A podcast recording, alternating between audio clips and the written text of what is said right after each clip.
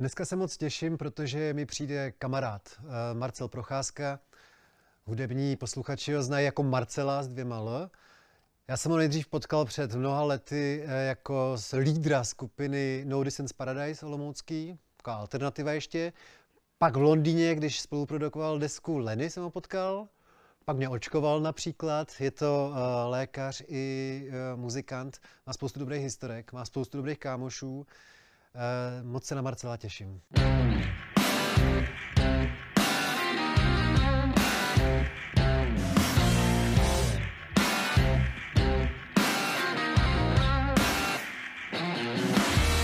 Neblázni. Dnes vítám v Neblázni Marcela Procházku, nebo taky Marcela. Doktor Marcel Procházka, hudebník Marcel. Čau Marceli. Ahoj Tome. Ty nemáš hrát leden, viď? Jsem pochopil. Nemám.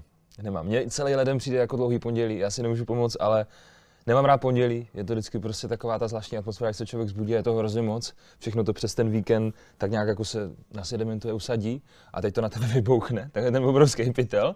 A prostě mně přijde, že v tom lednu, jak, jak jsou ty Vánoce, víš, jak prostě se všichni vezmou mezi, mezi, tím, mezi těma Vánočníma svátkama a tím novým rokem volno, tak pak prostě to vyletí všechno z toho komína ven v tom, v tom lednu a pro mě to je taky období, kdy jakožto, jakožto živnostník, jakožto vlastně umělec na volné noze, řeším, jestli budu mít projekty na příští rok. Teďka je to otázka třeba i ty aktuální jako situace v rámci jako covidu, pandemický. Takže je to takový zvláštní období, prostě leden.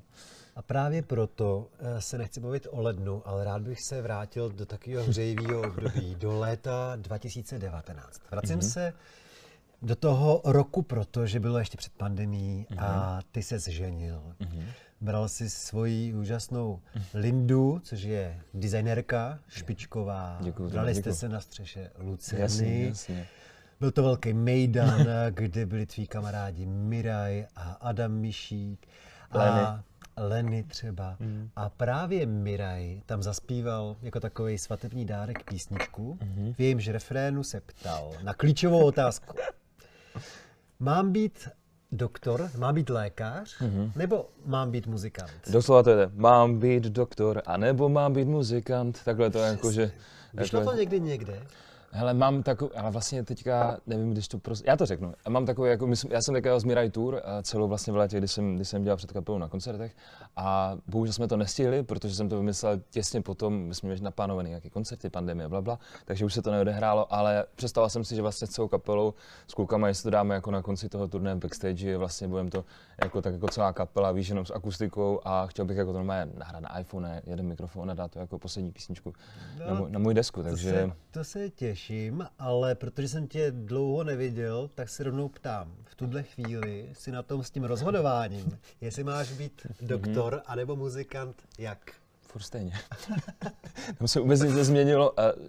Že se na to ptáš, no, tak minulý týden jsem volal na Českou lékařskou komoru a řešil jsem s nimi, jak se zapsat do kruhu praktického lékaře nebo všeobecného praktického lékaře. Zároveň teďka aktivně se tomu nevěnu, protože, jak jsem říkal, připravuju tu desku.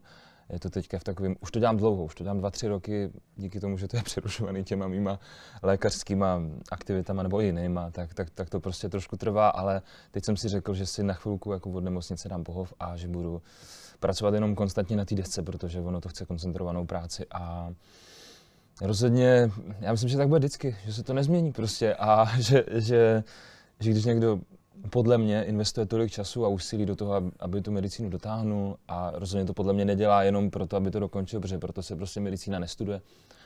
A dělá to, protože v tom vidí ještě podle mě něco víc a musí o to bavit, musí v tom prostě se najít svým způsobem.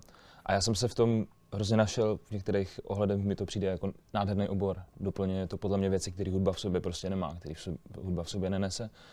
A já jsem takový prostě nevyvážený člověk a přijde mi, že ta medicína mi dává takový dobrý balans k té k hudbě. Podle mě jedním z nejdůležitějších mužů současné české populární hudby je Petr Ostrouchov. Stoprocentně. Který získává každý rok anděli No, za Dusilovou a za Myšíka, Za Myšíka. a podobně. A ten je teda známý tím, že rozdělil svůj život taky mezi dvě profese. Že je kromě Mhm. muzikanta taky výborným právníkem. My jsme to s Petrem řešili. Právě proto, a já jsem to slyšel, že Petr Ostrouchov ti říkal, hele, drž si to, buď Mhm. i muzikant, i lékař, ono se to bude doplňovat. Což se jako hezky poslouchá, je takový 100%. rozumný, ale přesně nevím, jak to myslí. Takže Mhm. jak to chápeš ty, že by se to mohlo dobře doplňovat, být muzikantem a lékařem zároveň? Myslím si, že strašně záleží na tom oboru, který si člověk vybere. Jakože v žádném případě nemůžeš být dobrý kardiochirurg a jezdit někde o víkendech po koncertech, nemůžeš být podle mě naprostou většinu oborů. Musíš si prostě vybrat obor, který tomu nějakým způsobem jde trošku naproti, což podle mě ten praktický lékař nějakým způsobem je. Já mám hrozně rád lidi, já se strašně rád bavím s lidma, já jsem prostě takový, že když za mnou přijde člověk v jakémkoliv věku, tak já se s ním rád nebavím jenom prostě o těch nemocech. Já se ho strašně rád zeptám na to, jak se má, prostě na to, co dělá a, a podle mě trochu by to ten praktik dělat měl. Tohle tohle já musím jenom potvrdit, protože ty jsi byl eh, tím lékařem, který mě eh, loni někdy začátkem léta očkoval. Hmm, hmm. Tehdy byla velká fronta u vás na Františku. To bylo A ty kvůli lidi- tomu. A ty lidi opravdu byli úplně nadšený z tebe. Ty máš nějaký zvláštní kouzlo, že i přes tu roušku se na ně totiž usmíváš. S Snažím každým se, si no. povídáš jako nějaký vesnických hrušínských, jako o jejich psovi a o jejich vnučkách a tak. Já to mám strašně rád, jakože pro mě prostě... hm, Já myslím, že medicína není jenom předepisování léku a, a není to jenom o těch prostě, když to řeknu, technických věcech, o, o té vědě jako takový, ale podle mě ta, ten lidský fak- faktor, ta empatie, Řekli bychom si za deset let praxe, tak jo, protože myslím, že všichni cyničtějí nakonec ty léky. Tyhle, můj taťka je veterinář, můj další dva bráši taky a va- taťka má vlastně, uh, on je, to je srandovní, on je kardiolog, vlastně málo kdo ví, můj další brácha teďka si dělá jako ortopedii, hodně operuje, další brácha další taky, tak ten bude taky kardiolog, asi stejně jako táta. Má na to různé bordy, tomu se neříká atestace, říká se tomu ve veterině bordy, jezdí různě všude po světě. Taťku moc zdravím. A já jsem vůbec netušil, že v rámci A- veteríny existují No, takovéhle specializace. no, to, to to je vši- jako ortoped, ortoped třeba. je No, můj brácha, můj brácha dělá ortopedii.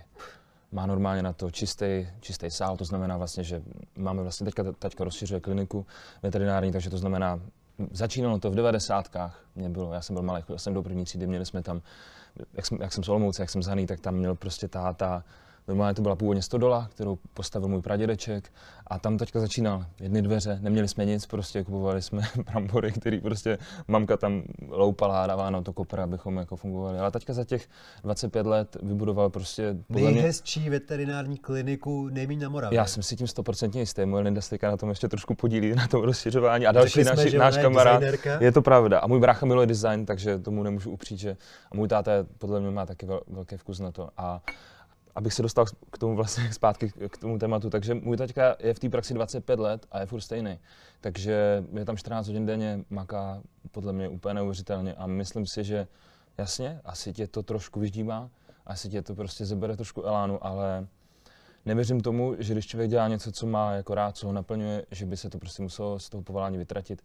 A měl jsem spoustu skvělých lékařů, zdravím Přemka Slezáka, u kterého jsem byl třeba na, na hematologické praxi a ten se tak choval i po 25 letech praxe, takže nesouhlasím s tím, že by to muselo být, takže po čase člověk jako nějak jako ztratí chuť a, a začne být na ty pacienty prostě kyselej, protože si myslím, že to nemusí být pravda.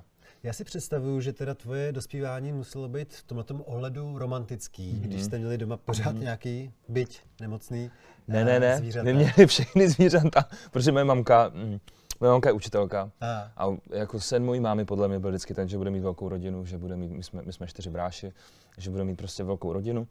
A můj taťka si to přál taky, moje mamka učí na, na prvním stupni na základce. A moje mamka udělala to, že prostě v holické škole, to je ta část Olomouce, ze který jsem, že tam vybudovala prostě takovou malou zoo, že tam jsou prostě králíci, murčata, papoušci různí, já nevím, andulky, tohle všechno tam prostě má.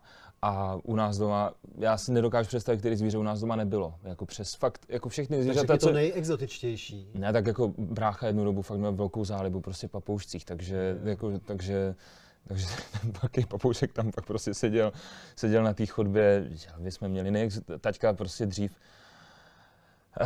Dřív měl hodně hady, takže prostě, já nevím, fakt jako bylo tam, bylo tam, bylo tam na co si člověk v vozovkách vzpomene, tak to, to tam bylo a bylo to krásný. Já takový silný vztah možná i proto ke zvířatům nemám, ale, ale bylo to strašně zajímavý a, a, a hrozně hezký prostředí. Mi to trošku přijde, jak z jeho potra prostě uvízli doma, tak jsme, tak jsme to tam nějak jako měli. No. Neblázni. Já tu uh, tvoji část Olomouce, Holici, samozřejmě znám, protože uh, Holice hráli uh, druhou ligu fotbalovou. No, a já fandím Bohemce a jednou nás tam bylo asi 12 autobusů, Ty protože tam, tam šlo o klíčový zápas, kdy jsme postupovali do první ligy. No, takže jsme taky. udělali strašný rajot tam. Fakt 1200 možná já Bohemáků přijelo k vám na vesnici. Hmm, já jsem tam byl taky. Ty jsi možná chytal, ne? Já jsem to a jednou jsem seděl v té druhé lize podle mě na lavičce, protože tam zrovna někdo jako marodil, takže jsem se tam nějak jako docela mladým věku, asi v 18 dostal, ale to byla fakt taková spíš jako dílo náhody, ale já jsem za holici dlouho chytal. Já jsem do 18 let byl fotbalový brankář a no, bylo to takový vtipný, protože já jsem to měl fakt kousíček, třeba 500 metrů, jako z našeho, jako ode mě z domu, tu cestičku, jako přešel jsem jenom takovou, jako vlastně výpadovku na Prostějov, nebo na Přerov, pardon, výpadovku na Přerov, Přerovskou a, a, a byl jsem na stadionu, no, takže... Dobře, takže otázka je jasná. Je ti, dejme tomu, 16, 17, mm. chceš být veterinářem, doktorem, fotbalovým golmanem, anebo muzikantem? No, člověče, v 16 jsem 100% nechtěl být ještě muzikantem, protože to jsem hudbu nedělal v 16. Já jsem od mála měl to štígro, že, mě, že můj táta je podle mě úplně fantastický zpěvák a moje mamka je podle mě fantastická zpěvačka. Někdy hráli někde, na nějakých zábavách aspoň? Já si myslím, že mi táta říkal, ale nechci, aby to byl úplně nějaké, jako, aby to byla nějaká super blbost, ale řeknu to jsme v pořadu neblázni, takže si myslím, že se nic tak strašného neřekne. Myslím, že mamka je nějaká zlatá slavice nějakého moravského kraje, že prostě fakt měla sopra, měla nádherný vysoký hlas.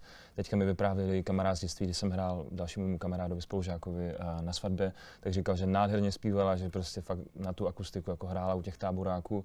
No a můj táta to jako vím, protože ty nahrávky se dochovaly, hrál, dělali, že v Českém rozhlase někdy hrál před Ludskou Bílou, tam byl nějaký záznam toho koncertu, takže jsem to, takže jsem to poslouchal, ale bavíme se o roce třeba 86. Hmm, to Lucka Bílá začínala tak, neposlušnýma teniskama. Tak, to bylo ještě předtím. Hanna Zaňáková. Tak, přesně tak, takže...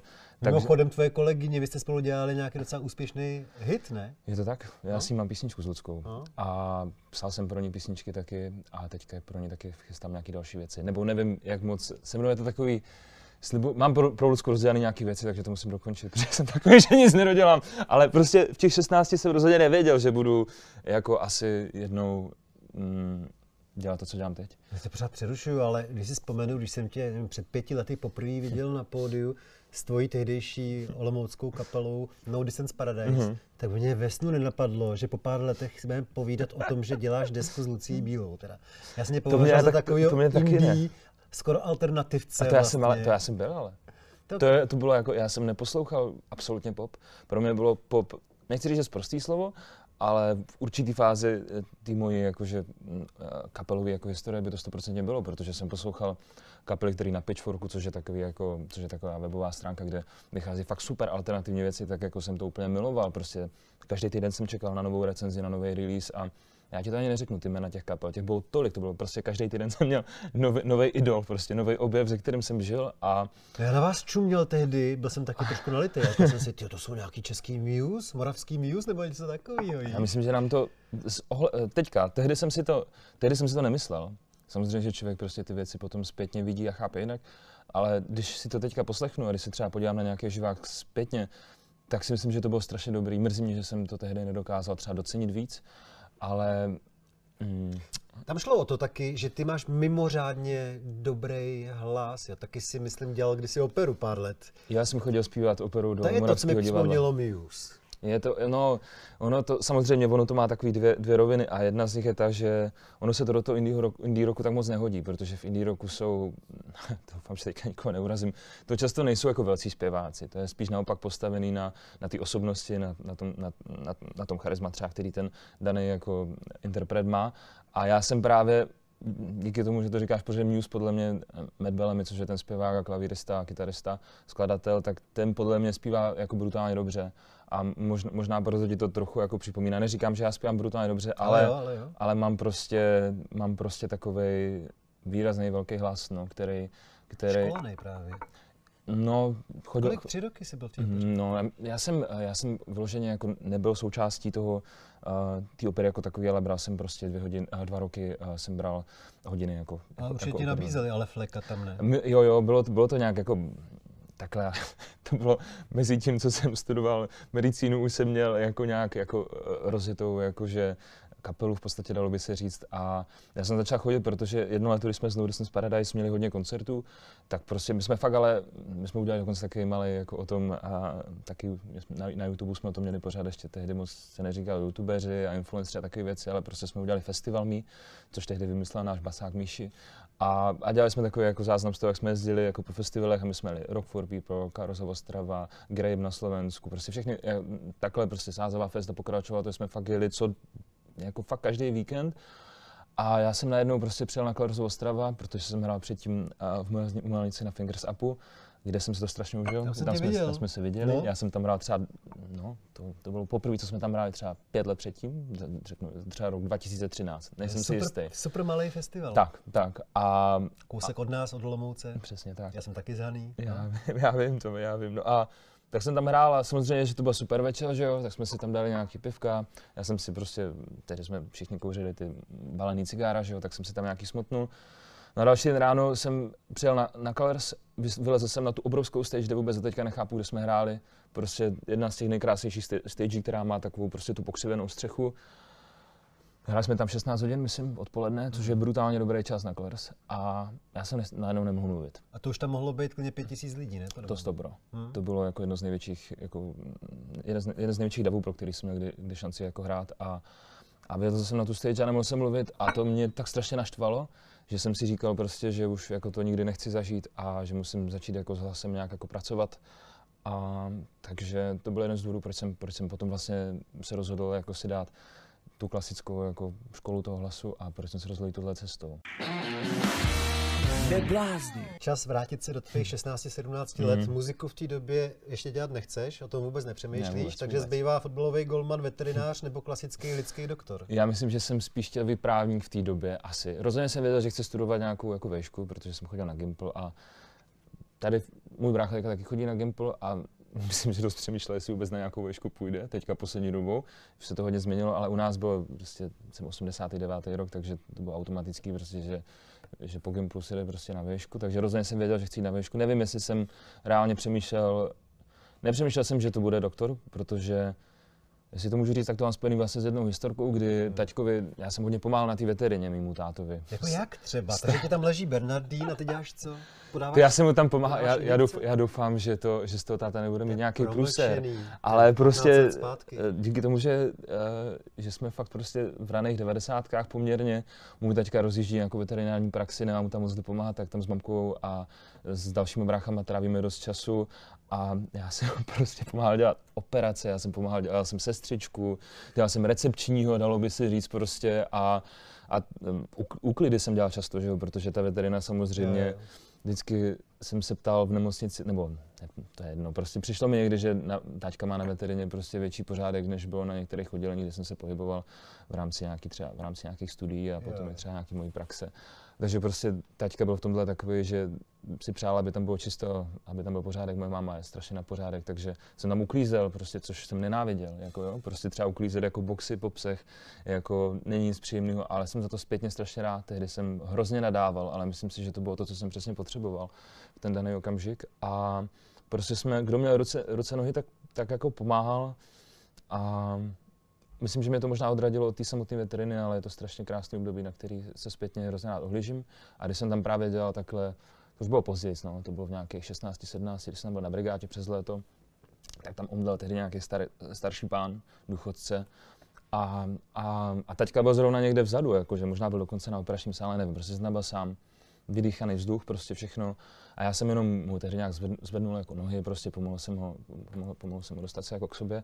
A, a pak jsme si rozhodl vykládali a byl to takový jako pro mě moment, který mám jako hrozně jako v hlavě, v paměti a, a tam jsem si tak nějak řekl, že by mě to zajímalo. Jo, ale říkal jsi, že teda právníka si chtěl taky dělat. To jo, to hodně. A to pořád si troufnu říct, že by mě asi bavilo.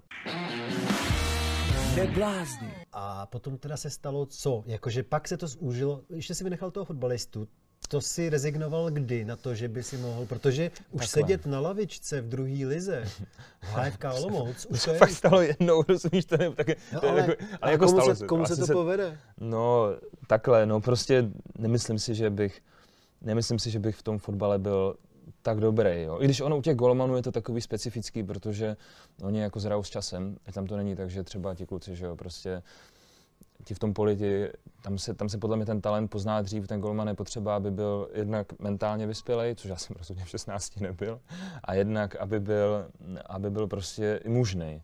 Jo, že prostě, když, jdeš, když si jdeš pro nějaký balon, když si stáneš nějaký centr nebo takhle, tak tě nesmí jako odfouknout vítr. Takže prostě to jsem jako taky nebyl. My to máme jako tak podobně v rodině, můj brácha teďka tomu je 19, jezdí, jezdí velice, dobře, velice dobře na kajaku. Dělá to stejně, co dělala moje Linda. Tvoje Linda, to musíme říct, že eh, byla reprezentantkou. No jasně, ona je několikanásobná mistrně republiky, mistrně světa, více mistrně světa juniorská. Protože to je neskutečně šikovná holka. já, já se hrozně skáču, strašně mě to mrzí. Ale ne, to mě se líbí to skákání, A... protože já jsem si tuhle chvíli vzpomněl, že já jsem vás potkal před pár lety v Londýně, kde ona dělala fakt design design, no, naprosto špičkový. Dělala tam pro jeden Noble Hotel ohromný, nádherný uh, mm-hmm. uh, lustr. Mm-hmm. A vzpomínám si, že v té době ty jsi zrovna byl někde na pivu s Petrem Čechem, když se bavíme. Jo, jo. A moje myšlenka přeskakuje rovnou na to, že právě v tuhle chvíli začíná v Austrálii první mm-hmm. Grand Slam roku. Mm-hmm. A teda historku, která mě zaujala strašně, kterou jsem mm-hmm. mi tehdy vyprávěl, to byla historka právě tenisová. Mm-hmm. A já mhm. vím, že ty se jakoby nechlubíš, ale Řekni mi to ještě jednou, jak jsi vlastně se dostal k jednomu důležitému dni v životě Tomáše uh, Berdycha. Uh, já myslím, že člověka tak nějak jako v životě provázejí nějací důležitý lidi a mm, vždycky to tak jako u mě aspoň bylo. A jeden z těch důležitých lidí byl můj vydavatel No Distance Paradise, Dan Trávníček, do dneška jeden z mých nejbližších jako přátel v životě. Hmm. hmm. A tou dobou i manažer Tomášův v rámci nějakých jako sociálních sítí, pomáhal mu s nějakým jako marketingem, PRkem a tak. A hodně si jezdil po světě. A Dan úplně miloval No Distance Paradise. Mm, hmm A ukázal to vlastně tomu, bo doufám, že pořád miluje, a ukázal to tomu Tomášovi, který je velký fanoušek hudby. Tomáš prostě jezdí na, nebo jezdil před pandemí na koncerty YouTube, prostě, já nevím, na kytarovější koncerty Stony a tak. A, a tak se mu to prostě strašně zalíbilo a když měl potom svatbu, tak a tak to s Danem vymysleli, že jsem byl v podstatě takový tajný překvapení pro, pro, pro Tomášovu Ester, kdy si řekli ano a já jsem šel tehdy, tehdy v Monaku potom. potom to je důležité, že to bylo v Monaku. No jasně. A že to nebylo jen tak, jako někde v Monaku, ale nějakým luxusním rezortu. To byl jeden z nejkrásnějších hotelů na světě. No a ještě, že tam musely být nějaké konspirace, aby fakt nezjistili, že tam seš vlastně, protože Tomáš Berdych by tě býval poznal. Tomáš to věděl, nevěděla to Esterka. Takhle. Takže to bylo vlastně tak, že já jsem tam byl inkognito a letělo se tam nějak jako společně rodina a těch pár lidí, kterých tam bylo, no jich tam nebylo moc, jich tam bylo třeba 20. A já jsem vlastně v době, v ten inkriminovaný moment, v době toho, v době toho, toho obřadu byl schovaný jako za útesem a oni si řekli jako ano a já jsem šel po tom bílém koncertu a, a, za, a, a hrál jsem tomu, mm, a po tom bílém eh, koberci, pardon, a, a zahrál jsem zahrál jsem tu naši písničku No Distance Paradise Ghost a byl to hrozně krásný moment. Pak jsem vlastně večer zahrál celý, celý, celý jako nějaký koncert akustický. A mám Tomáše sester strašně moc rád, od té doby jsme, trofnu si říct, kamarádi. A je to prostě zajímavé, co se člověku může stát, když potká jenom super lidi, který mu dají šanci, který mu dají příležitost. To, to, to bylo ten důvod, proč se to vlastně stalo.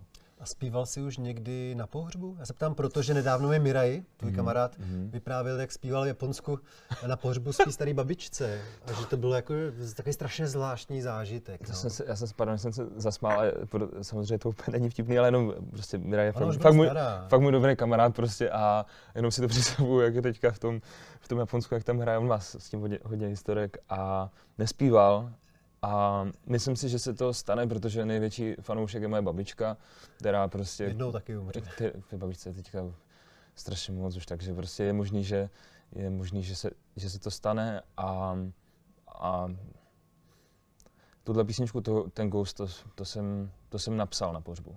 To jsem napsal na pohřbu, nebudu teďka konkrétní, protože to je taková soukromá věc, ale napsal jsem to na pohřbu, když jeden z mých obrovských blízkých lidí a, dával dával tu řeč, vlastně, kterou na pohřbu říkáš, bylo to pro svého otce a byl někdo, kdo byl stejně starý jako já. a což bylo třeba ještě 10 let zpátky nebo 8 let zpátky, takže poměrně mladý. A celá ta písnička je vlastně o tom, že jsem nechápal, jak je možné, že si někdo může v takhle mladém věku stoupnout před třeba 500 nejdůležitějších lidí, který v životě jako nazhromáždíš, ty se, ty se potkají všichni v jedné místnosti a ty si před ně stoupneš a dokážeš říct něco tak strašně krásného, hlubokého a plnohodnotného. A představil jsem si vlastně, že, že bych to byl já, že by, že by se to stalo jako mě a že bych tam měl svým, brácho, eh, o svým tátovi něco říkat. A vzpomněl jsem se jako na bráchy a, a celá ta písnička je vlastně o tom, a, jako co, co, bych vlastně vyprávěl, kdyby se to stalo mně, takže mám jako s pohřbem taky takovou velmi zvláštní jako jsem si vzpomněl, že vlastně tak před měsícem jsem koukal, že si vydal klip, který se jmenuje Mrtví kluci a to je jenom mhm. taková náhoda asi, nebo... Ti mrtví kluci to je o drogové závislosti. Já to tam úplně nějak explicit, explicitně nepopisuju. Tak mě to jenom zkus vysvětlit, proč tě napadlo zrovna věnovat se tomuhle tématu. Tak já jsem uh, určitou dobu chtěl být i psychiatr. Já jsem si říkal, jestli ty vlastně nejseš až moc takový vzorný, jestli to v rámci toho showbiznesu nemůže být na škodu, když někdo je takhle jakoby prototyp slušného, vzorného. Já vlastně nevím, co to show business tak na rovinu znamená. Říkám, jako, že já... Marcel je kluk, kterýho by si každá maminka přála mít za syna. No, tak možná mamka by taky měla nějaký historky, který by, nechci říct, jako tě přesvědčil o opaku, ale myslím, že mám taky své momenty a, ale no... Chtěl jsi být psychiatrem, jo? Chtěl jsem být, psych... v jeden moment jsem chtěl být psychiatr, protože jsem si myslel, naivně, tak jak to člověk občas v životě má, že to je hodně o tom, že trávíš dost času jako s pacientem si s tím strašně moc vykládáš a byl jsem na jedné praxi a docela rychle jsem se z toho probral, protože jsem zjistil, že to je daleko víc, bohužel, třeba to je v Česku, třeba to bylo na tom konkrétním místě, kde jsem tu praxi jako měl, daleko víc o předepisování léku a daleko víc jako o něčem trošku jiným, než jsem si prostě myslel, že to je. Hodně jsem se tam setkával s drogově závislejma a, a pár jako mých kamarádů, ať už prostě jako z nějakého mého mládí nebo dětství, anebo prostě tady, co mám, tak, um, tak prostě v drogách jedou, spadli do nich a, a ten, ta písnička, tam se zpívá vlastně mrtví kluci, co v mém městě žijou, byli vlci, co se hnali za potravu, jako jed z ní, teď už jenom vlastní krev si pijou, vrátka zadní, zavřeli si, zkoušejí, co snesou. A tady ten text vlastně má symbolizovat to, že je neuvěřitelný, co ty drogy všechno dokážou, prostě jak, jak změní ten charakter toho člověka, jak změní to vlastně, kam se v životě potom může nebo nemůže vydat. Doslova kolik dveří si tím zavře a, a protože jsem to fakt na vlastní oči viděl, tak, tak jsem se to snažil popsat v té písni. Ale na druhou stranu jsem nechtěl, aby to a priori jako bylo o tom, že budu říkat, že prostě sedím v Olomouci na psychiatrický léčebně, prostě vidím tady člověka, co prostě Jasný. není na tom dobře, takže jsem to, takže jsem to schoval tak, aby to jako si to třeba někdo mohl tu písničku oblíbit, aniž by to věděl. A jestli si někdo pustí až teďka, tak je potřeba říct, že to natáčela ten videoklip tvoje Linda. jo, jo, jo. Moje... A napadlo mě teďka vlastně, že je škoda, že Tomáš Berdych ti nepředstavil uh, Djokoviče, protože ty jsi ten typ, který naočkuje i lidi, kteří se naočkovat nechtějí. jsem pochopil na Františku, když jsem to byl já. Já jsem to nějak nehnal. Já jsem tě spíš chtěl jako pozdravit a tak, ale rád jsem sobě měl dvě dávky, nebo ne, to bylo s odstupem, že jo. Oč, očkování, jasně, dvě dávky no. očkování, takže... Je to pravda, že nechci říct, že jsem přemluvil, ale že jsem vysvětlil očkování spoustě mým kamarádům, kolegům z hudební branže, i prostě mým přátelům a kamarádům a mm, já jsem vlastně v době pandemie se nějak rozhodl být jako součástí, jako nemohl jsem jako úzovka jenom sedět doma a skládat písničky, takže jsem zavolal do nemocnice na Františku, jestli nepotřebují pomoc. A poslední vlastně půl rok, 2021, první půl rok 2021 jsem tam byl a většinu času jsem teda trávil na, na očkovacím centru, na očkovacím oddělení. Moc zdravím nemocnici na Františku, je to, je to strašně krásné místo, kde jsem moc rád, že jsem krásná nemocnice, mohl, mohl jako trávit čas a no, jinak očkování je takový strašně... No to ti teďka řeknu takovou osobní věc, jo. Nevím, jak se tobě mění ten názor na to očkování, ale já třeba teďka si říkám, protože s dětma chci jet někam na nějakého akvaparku v hmm. Německu, mm. že tam možná budou chtít tu třetí dávku. Jo. Mm, budou, ne? Ale já prostě, mě se vůbec nechce. Jako ty dvě dávky mám už, mm-hmm. asi to teda udělám kvůli tomu akvaparku, ale jako myslíš, že to fakt má nějaký smysl? Jasně. Má. Jako, že já, já jsem, já, Škoda, já, že už neočkuješ, ty nemůžeš tam na jeden, den, na jeden den přijít. Ještě já tam občas bývám, já spíš teďka dělám už, už výjezdy, že jezdíme třeba do domovů důchodců a takhle.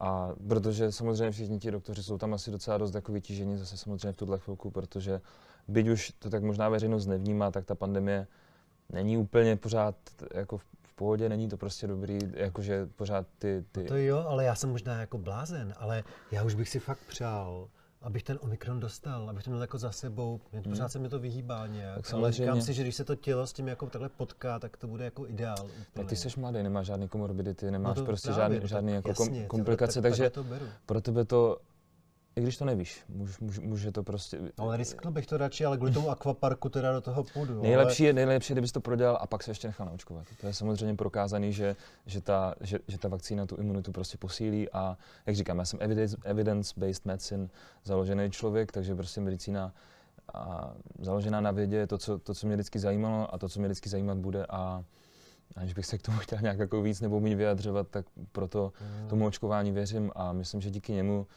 se nám to daří nějak jako plus minus jako zvládat dobře a bylo by divné, kdybych mu nevěřil vzhledem k tomu, kolik jsem naočkoval lidí a vzhledem k tomu, že jsem, že jsem tam byl fakt docela dlouho na, na Františku a, a pořád tam nějak jako v vozovkách působím, takže. No jak říkám, udělám to, ale kvůli tomu akvaparku. Jinak bys to neudělal, myslíš, jako, že Nevíš, co bych to udělal tak, že bych to asi udělal, protože jsem takový konformista, že chci chodit do hospoda tak, ale udělal bych to ten poslední možný den, než mi jako zčerná ta tečka. jasně, jasně. Jo?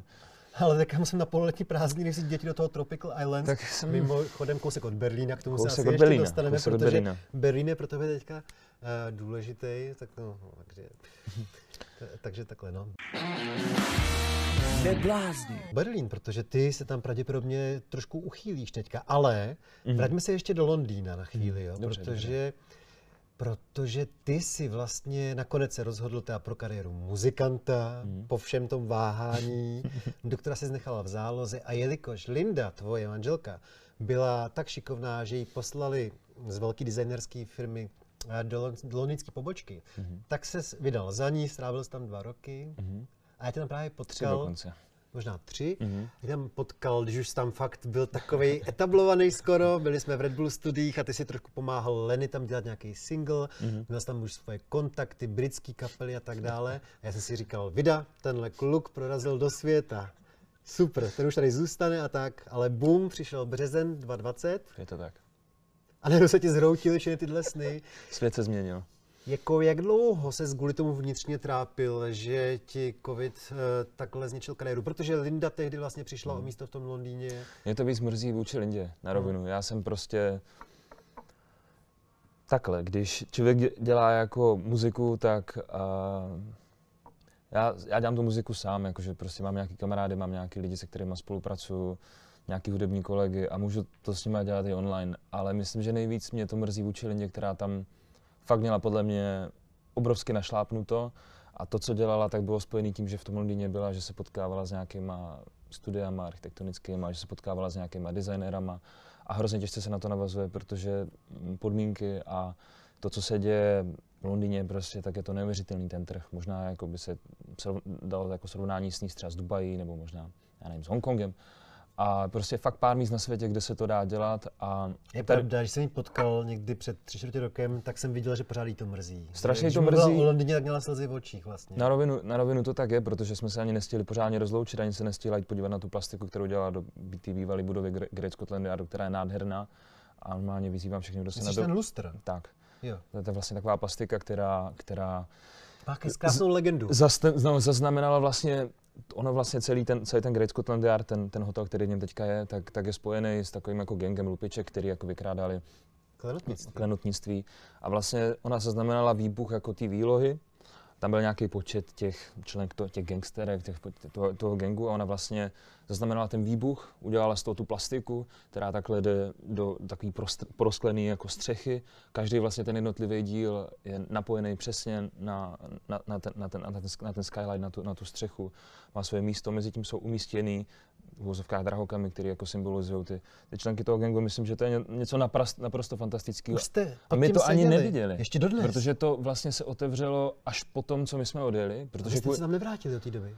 já jsem tam měl hrát koncert teďka na konci prosince Jo. a třeba pět dní předtím se to zrušilo, protože zase se tam ty podmínky zhoršily a, a já jsem navíc musel zůstat, jako pomáhal jsem taky v té době, zase, zase prostě v Česku nějak to prostě nešlo.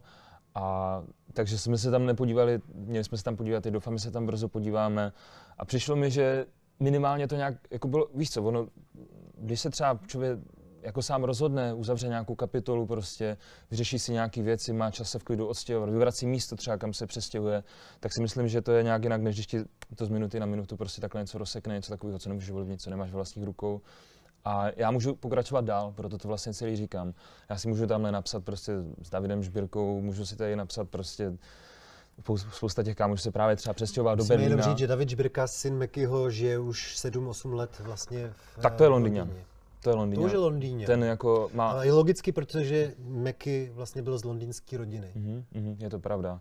A David má jednu z nejlepších angličtin, co jsem kdy v životě slyšel, ale má ji vlastně tak osvojenou, že že si myslím, že je pro ně úplně přirozený psát texty, zpívat v angličtině, hraje v brutálně dobrých kapelách, teďka byl na turné po Americe a já jsem ho vlastně přes jednoho mého dalšího kamaráda jako měl šanci potkat a, a, a jako David je třeba ten, který, jak si říkal, tak ten už prostě fakt to je ten Londýňan, ten už má ten život v tom Londýně. My o něm tenhle rok hodně uslyšíme, protože on uh, finalizuje Mekyho poslední desku, takže... To se přiznám ani nevím. Mhm. Takže on je uh, jako hlavním producentem poslední desky Mekyho Žbírky, která no, vyjde někdy na konci jara. No tak to se strašně moc těším, protože David je fakt jako hrozně šikovný. On nám tehdy, jak jsem, já jsem vlastně byl spoluproducent, koproducent a Leny tehdy, kdy se, kdy se, kdy se nahrával v tom Londýně, kde si tam byl i ty. A Ondra Fidler byl hlavní producent, já jsem byl jako koproducent a David nám tam tehdy nahrával bicí vlastně do té písničky Výborný Wake Up. Výborný, výborný prostě. A, ale nejen bubeník. Nejen bubeník, zpěvák, kytarista, prostě muzikant. A teďka no. si asi říkáš i producent a myslím si, že jde o to, jediná věc, kterou si jako nekoupí za všechny prachy světa je styl a vkus. A to je prostě něco, co ti dá to zahraničí a to je něco, co má v Londýn prostě na každém metru čtverečním. A proto si myslím, že tam všichni chtějí být, protože, protože tohle tam dostaneš, dostaneš, dostaneš tam toho, ale paradoxně u mě to vedlo k tomu, že jsem se rozhodl zpívat česky. Mm, a jsi eh, rád, že zpíváš česky? Ty jo, to je obrovský téma, asi takový, jestli mám být doktor nebo muzikant. Mně to trošku připadá, jestli to není jakoby trochu rezignace na to, na to proražení do světa. Hmm, tím to není. Pro mě, já jsem hodně, já jsem vlastně napsal dvě desky z No Distance Paradise, předtím nějaký písničky, třeba tři desky, to podle mě, by, na tři desky by to vydalo. Psal jsem pro ostatní interprety, pro Leny, pro Debbie, uh, anglicky a nějak, mám, strašně, mám třeba tři alba napsaný jako, jako doma, jako nachystaný, který by se dal, dali vydat anglicky a v jeden ten moment, jak jsem byl v tom Londýně a chodil jsem tam, rozdal jsem tam Londýnem, protože na rozdíl od Lindy jsem neměl brutál skvělý job, ale prostě byly dny, kdy jsem si tam dost hledal a hlavně primárně po tom, co jsem tam přijel a rozdáš tím Londýnem, jdeš okolo Tate, tam hraje prostě někdo, kdo je extrémně jako talentovaný. Jdeš tam na Piccadilly Circus a vidíš tam prostě mě, tak zpěváka, který si říkáš, to snad, to není možný, že je takhle jako hmm. dobrý. Začneš tam třeba potkávat s nějakýma jako lidma ve studiích a tak. A tam jsou všichni tak strašně dobrý, že já jsem si v ten jeden moment říkal, ty jo, wow, ale ty umíš česky. Ty máš vlastně ten dar toho, že miluješ Myšíka, úplně miluju prostě Starýho Vladimír, Vladimíra Myšíka. Bacha, já jsem s Adamem taky dělal nějaké věci, já jsem taky mu něco psal a produkoval. ale aby lidi nemysleli, že miluješ Adama, tak Adam je kamarád. Adama mám rád, je to kámoš, ale prostě miluju Vláďu Myšíka, je to můj největší asi uh, pěvecký vzor to není jako žádný tajemství. Takže prostě miluju, miluju, miluju Vláďu a, a hrozně rád zpívám jako prostě Bádu na rezenční téma Sluneční hrob, jako zpíval jsem to teďka v létě na koncertech a tak. Sluneční hrob je těžká píseň. No a právě asi, já si hrozně užívám, nechci říct, že Doufám, že to nebude znít jako trofa, ale myslím si, že zpívám dobře, no. Myslím tak si, že... máš kolik oktáv, já nevím. To taky nevím, člověče. Hodně. To taky nevím, to, takhle jsem to asi nikdy úplně přesně nevěřil, neměřil, ale ale prostě vyspívám to, no. Takže, takže si to užívám, že, že, že to je song, ve kterým se právě dobře zaspívám. A vzpomněl jsem si na tohle všechno a říkám, co kdybych to zkusil česky, byla následová nějaký tři, čtyři letý období, kde se to jako moc nedalo poslouchat. Teďka prostě na tom pracuju a je to pro mě obrovská výzva a něco, v té angličtině jsem, nechci říct, že jsem ztratil nějakou jako motivaci, ale díky tomu já mám hrozně rád výzvy v životě a tohle je pro mě teďka největší výzva. To, abych prostě byl schopný dělat dobrý český songy, aby si v nich byl schopný zaspívat a abych si potom mohl jít na, na kafe a na pivo se všema mýma muzikantama, což jsou prostě strašně dobří muzikanti, ocenění akad, prostě akademii a, a tak. A není to vůbec lehký úkol prostě to dělat v češtině dobře.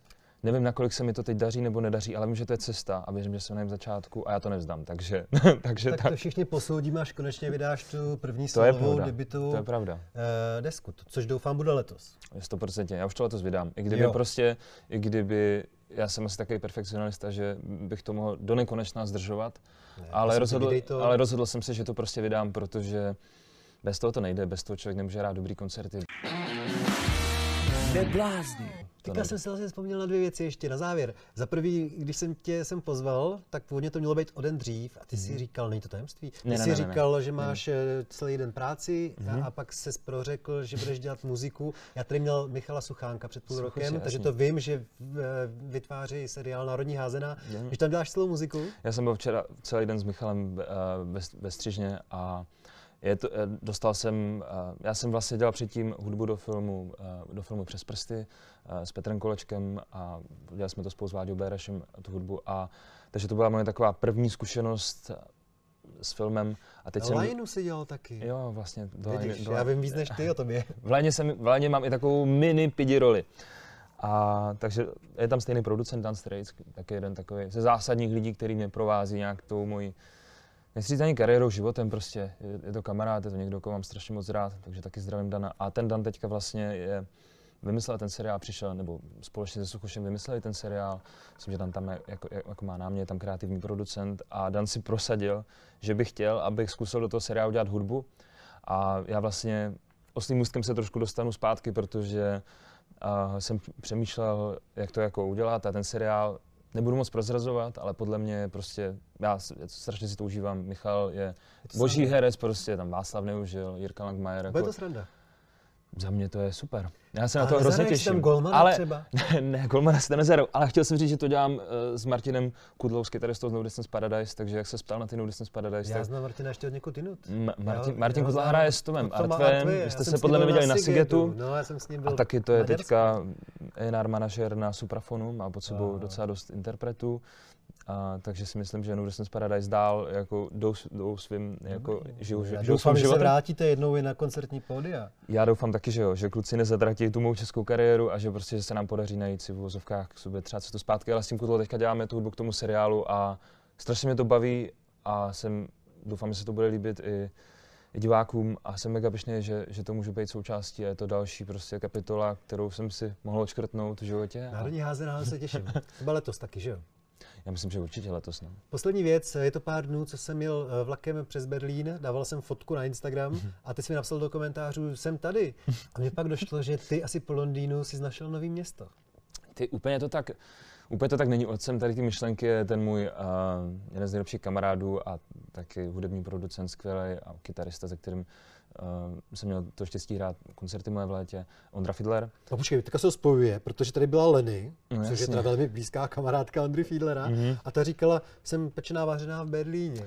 Jasně no, jakože myslím, že Ondra nás na to, na to téma jako přived, protože on říká, hele kamaráde, jsme tady prostě v Praze, ale čtyři hodiny cesty autem je Berlín. Nebo vlakem. Nebo vlakem. Jídelním vozem, doporučuju. Tak, tak, tak, přesně tak, boží spojení je prostě Berlín, kde je strašná spousta, hodně lidí se tam přesunulo z Londýna, i který já znám, je tam strašná velká spousta songwriterů, producentů, neblázní, prostě pojďme... pojďme neblázní, to si řekl pojď, pojď, pojďme jako to dělat tam, takže já samozřejmě Česka se absolutně nevzdávám a považuji to tak, že teďka fakt eh, je to, je to to místo, kde chci dělat tu hudbu, a, ale zároveň vytvářet ji si myslím, že je dobrý v těch místech, které tě inspirují, což je pro mě v tuto chvilku ten Berlín a s Ondrou a s Lindou a s Ondrovou přítelkyní Anabel se, se tam chceme prostě třeba do konce března tak nějak jako, nechci říct přesunout, chceme tam trávit dost času a chceme tam pracovat na, naši, na našich věcech a chceme tam spolupracovat s lidmi, co v Berlíně jsou a já bych tam chtěl dokončit to své album. Takhle to je.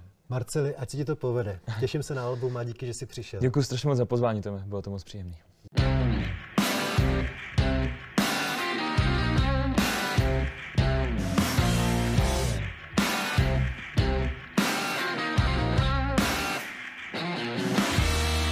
neblázni. Neblázni.